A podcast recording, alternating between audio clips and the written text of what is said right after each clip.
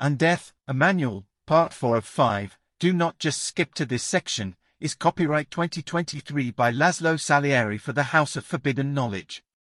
All rights reserved. Do not just skip to this section. At this point you'll want to refer back to your answers to the questions in the questions of optimal undead existence section and possibly revise them based on what you've heard so far about the range of types of undead existence, the kinds of things that can go wrong, and the difficulties you may experience finding a place to establish a base of operations. If you have no idea what I'm talking about, then you've just flipped to this section without any knowledge or preparation, or perhaps some joker who does not have your well-being as a priority removed the previous sections and handed this to you to see what you would do with it. If this is the place where your copy of this document starts, then the person who gave it to you is not your friend. If they remove this paragraph as well, then they are truly not your friend.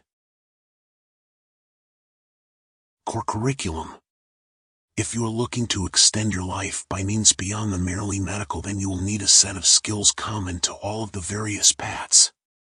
They are briefly sketched as follows, but don't let the brevity of these statements fool you with respect to the amount of work that will be required. Each step could entail months or years of effort.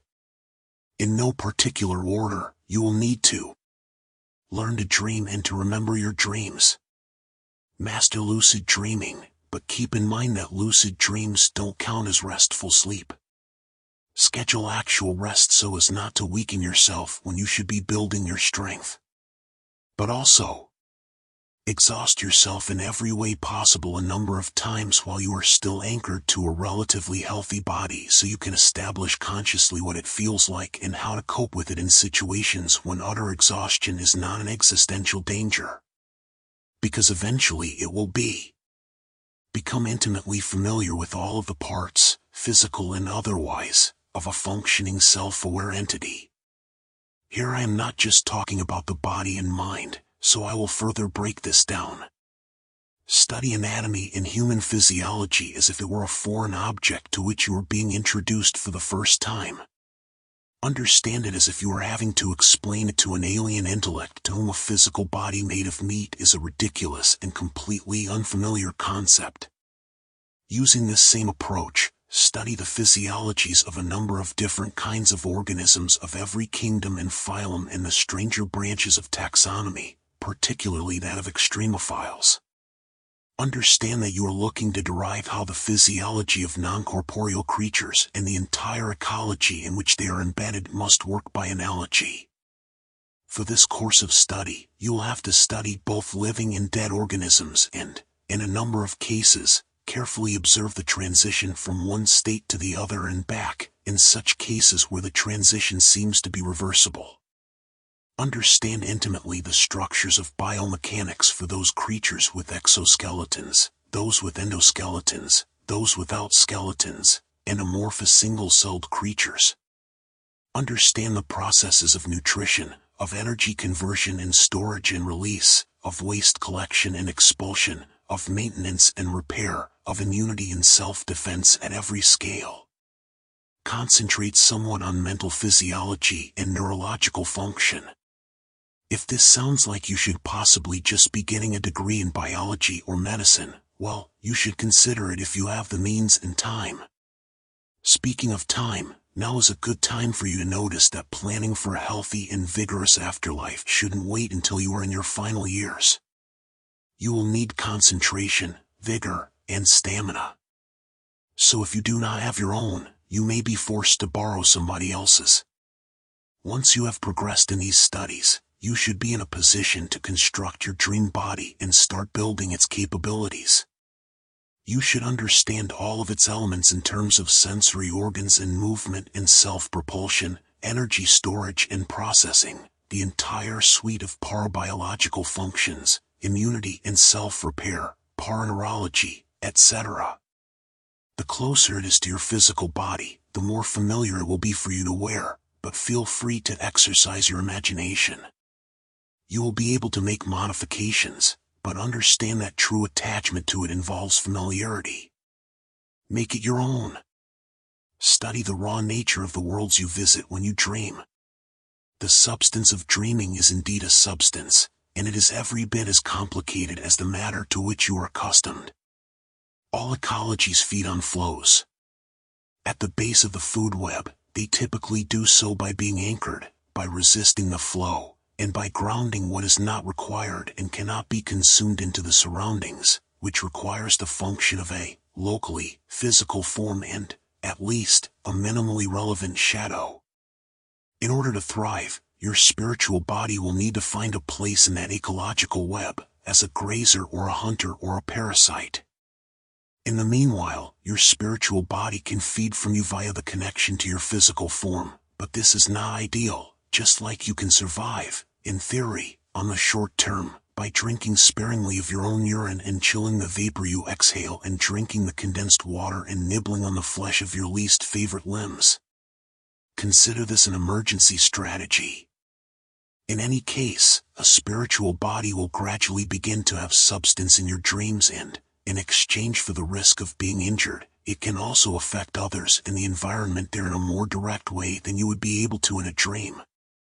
If your spiritual form lacks robustness in the paraneurology sector, you will not be able to have the critical engine of your mind, your personality, your memories, your volition, your empathy, your discretion, and all of the other associated processes form strong attachments to it.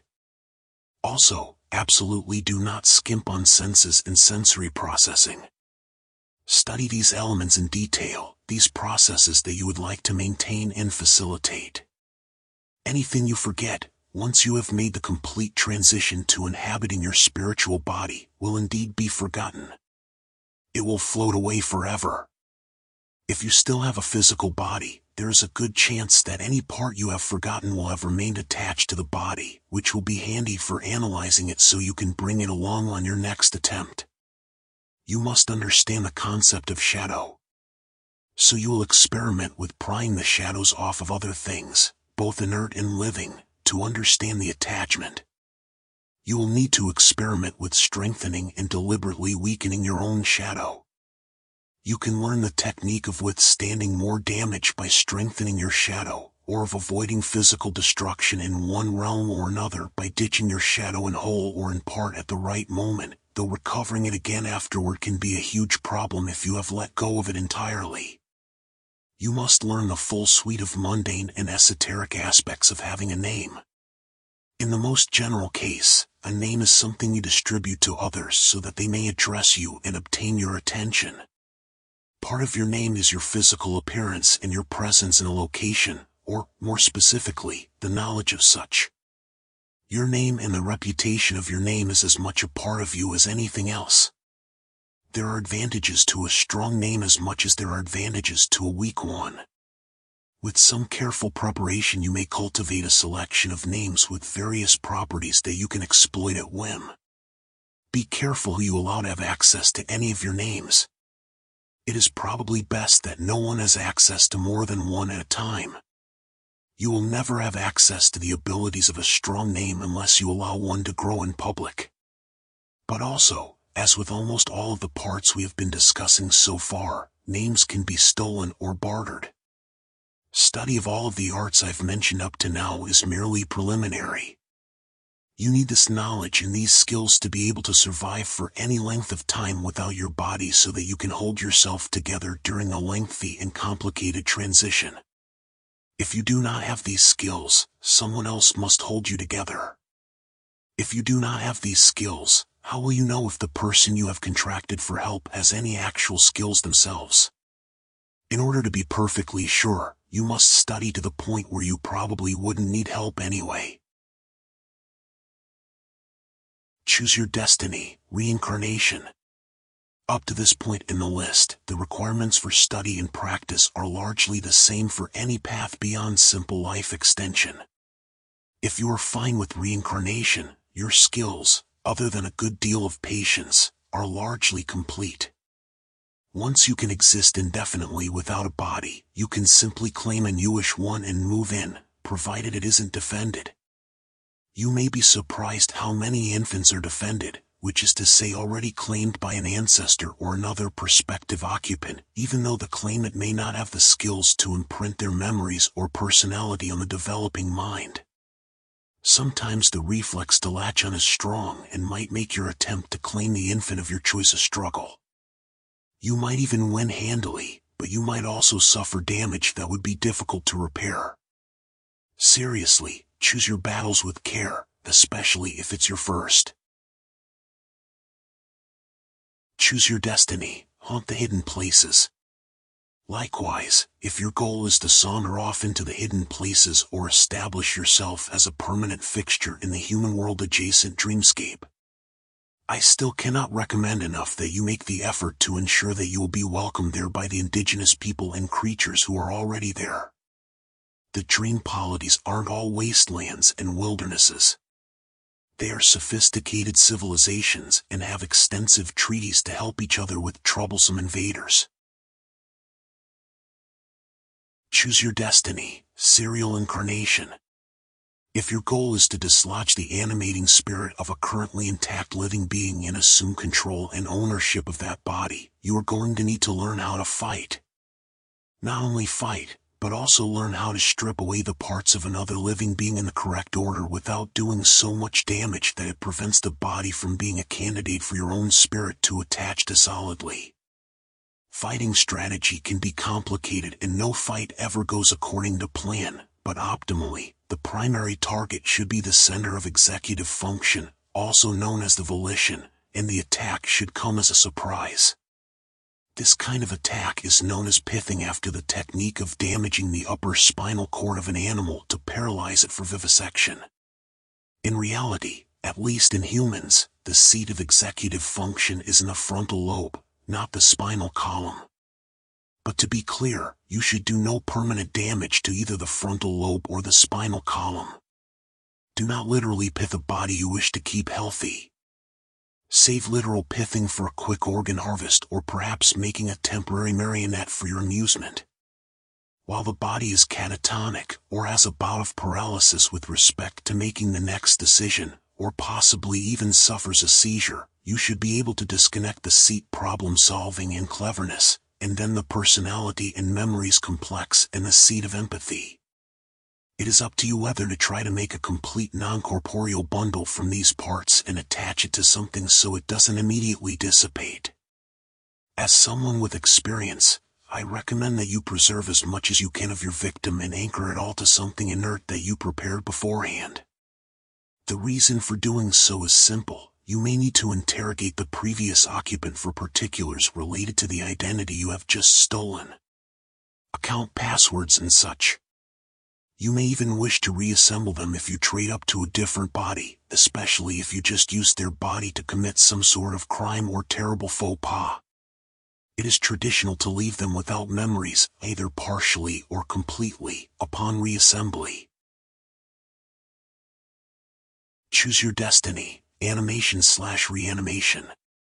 For the purposes of animation of inanimate objects or reanimation of once living objects, your work at this point will be nowhere near complete. You will need to make thousands of little toys.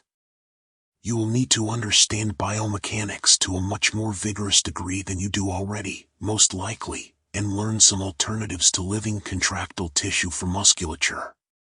If you have a mechanical bent, hydraulic or compressed air pistons might be a pleasant change from trying to work with meat, which is next to impossible to restore to any kind of coherent function once rigor mortis has done its damage and autolysis and anoxic decomposition has set in. So many early experiments basically end in jerky, and that's if you have the foresight to work in a low humidity environment.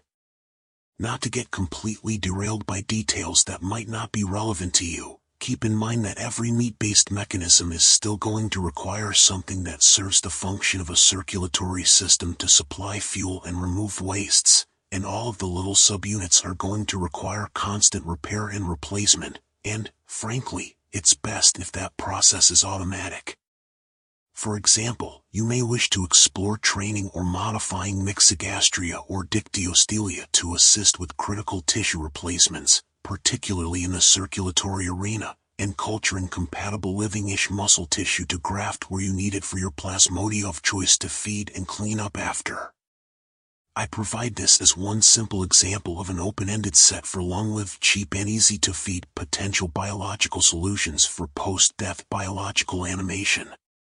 As an extra hint, something to serve the purposes of myelination will likely be your next barrier. It's the difference between slow zombies and fast zombies. If you're basically going to be wearing a zombie as your permanent attire, I highly recommend you work it out. As a source of independent animating spirits for your tests, I recommend rats. They are exceptionally clever, funny and warm, eager to please, easy to motivate, cheap to obtain, raise few eyebrows when purchased in bulk or bred at home, and deserve a duration far longer than their typical two or three years. Their personalities shine through once you get to know them, so you can keep track of whether they are being unduly stressed or distressed by chemical imbalances or sensory or biomechanical malfunctions. With suitable care, your favorites can be transferred from project to project and extended indefinitely. It is important that you pay attention to comfort.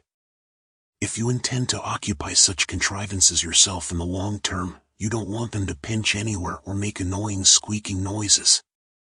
For inanimate objects, the main issue is one of attachment. It's hardly ever as big an issue as you might think, however. Once a tool is familiar to you, your brain tends to consider it a portion of your anatomy when you use it, whether it's a hammer or an automobile. Spend even 20 minutes in roller skates or on a trampoline and then take note of how long it takes you to relearn how to walk like a normal person. This just means that it's quick for inanimate tools to become comfortable to use. The main concern is that your attachment to them needs to be solid enough that they count as an anchor for your various components to the extent that you can relax your conscious control of such things and snap back to it if you lose consciousness. This can be largely irrelevant if your spiritual body is enough of an anchor for all of your various non-corporeal innards, but without an active anchor in the prime physical plane of your choice, you can drift and get irretrievably lost any time you take a nap, lose focus, or lose consciousness for whatever reason. If an artifact is going to be your anchor, it can't be just a tool you would pick up and then put down again when you're done. It must be your home. It has to be where your compass would point if you were separated from it. You must even grow to love the things you hate about it. When you are building such an anchor, understand that this level of attachment to it is your end goal, whether it's mechanical or organic. This process should seem familiar, because it's the kind of attachment you once had to build to your spiritual body, assuming you successfully completed that assignment. Shadowboxing one of the defining characteristics of your physical form is its shadow. I've attempted to explain before that manipulations of one's shadow can modulate one's interactions with one's physical plane of choice. The shadow is invariably connected with the physical form, and in fact can be used to make something physical which entirely lacked genuine substance prior to your manipulations, just like stripping the shadow away can make one's form into the substance of dreams. It's a relative thing. Weakening a shadow can make a physical form less substantial, less visible, and less memorable at the expense of weakening it with respect to esoteric flows. Strengthening an object's shadow can make normal things in the surroundings weaker and less substantial in comparison, and therefore less capable of conveying impact or damage. The costs of strengthening a shadow are high. It's exhausting, or rather, the energy expenditure to operate a body with a strengthened shadow is higher, because the ordinary fuel, whether biological, parabiological, or chemical, or what have you, is also less substantial in comparison. The shadow can be borrowed from elsewhere, permanently or temporarily.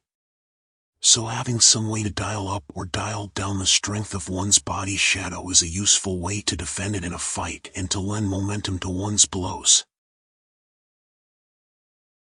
Autonomous assistance. If you've already seen your own mind from the outside, then you already know that it is a committee, and a chaotic one at that. Decisions that affect the global organism are not made based on rational predictions of outcomes or strength of emotion or confidence in computation, but instead they are based on speed, regret, backtracking, and a good deal of after-the-fact rationalizations where we attempt to explain to ourselves and our narrative-based black box flight recorder that pretends to be episodic memory why the hell we did whatever it is we just did. That said, human behavior makes a hell of a lot more sense when we realize that the management of most of our physiologies are delegated to portions of our brains that do what they need to do with no need for, or even capacity for, oversight or management. Imagine a typical committee trying to decide on a base heart rate for your next set of upcoming actions, and you are unable to take any action or concentrate on anything else until the committee reaches a consensus. That's a nightmare scenario. The spiritual organ we've been referring to as your volition is by no means a singular voice. You can have dozens, thousands, each voice in charge of discrete little tasks.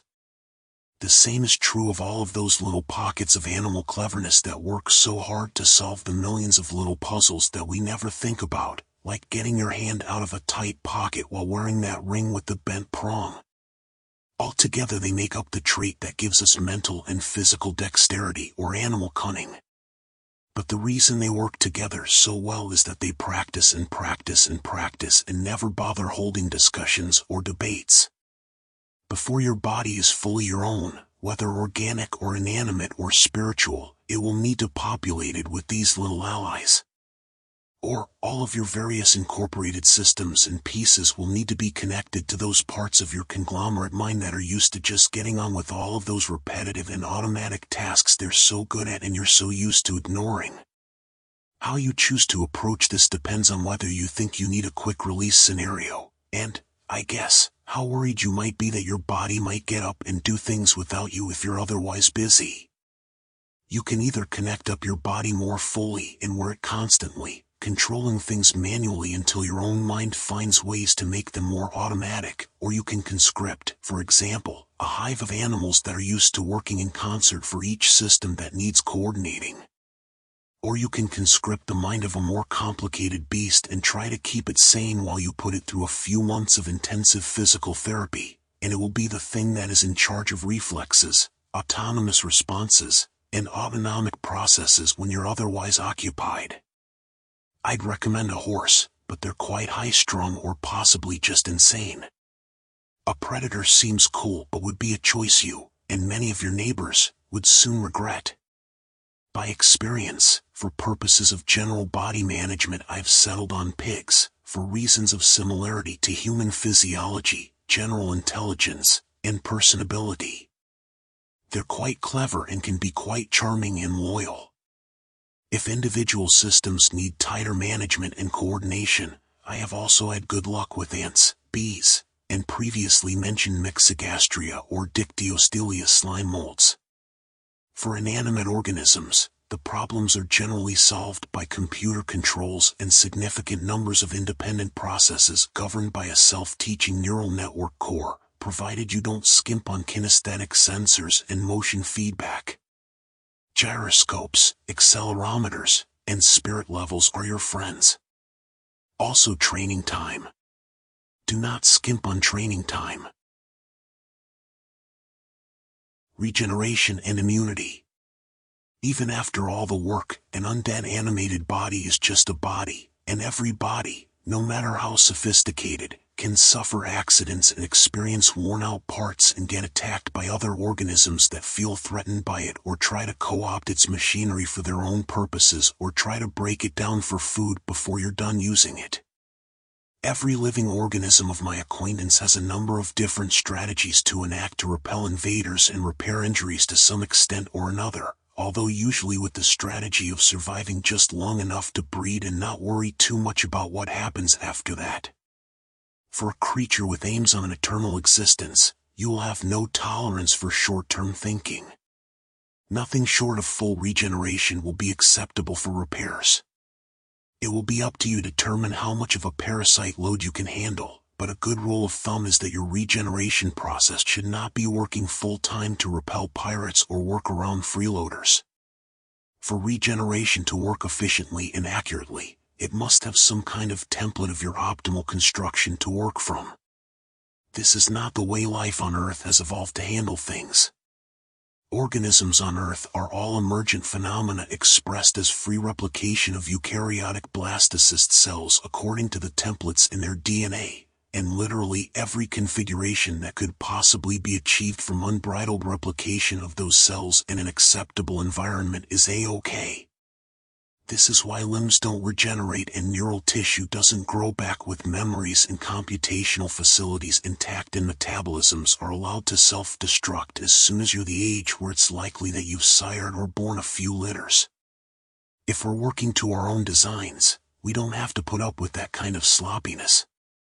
At the most optimal level, you'd just have a perfect copy of yourself someplace where no one could get at it but you updated via live stream with your memories and moods and experiences, and if something were to happen to the version of you walking around, then an autonomous process would, at the earliest opportunity, begin obtaining materials and enacting repairs until the mobile unit matched the stored template.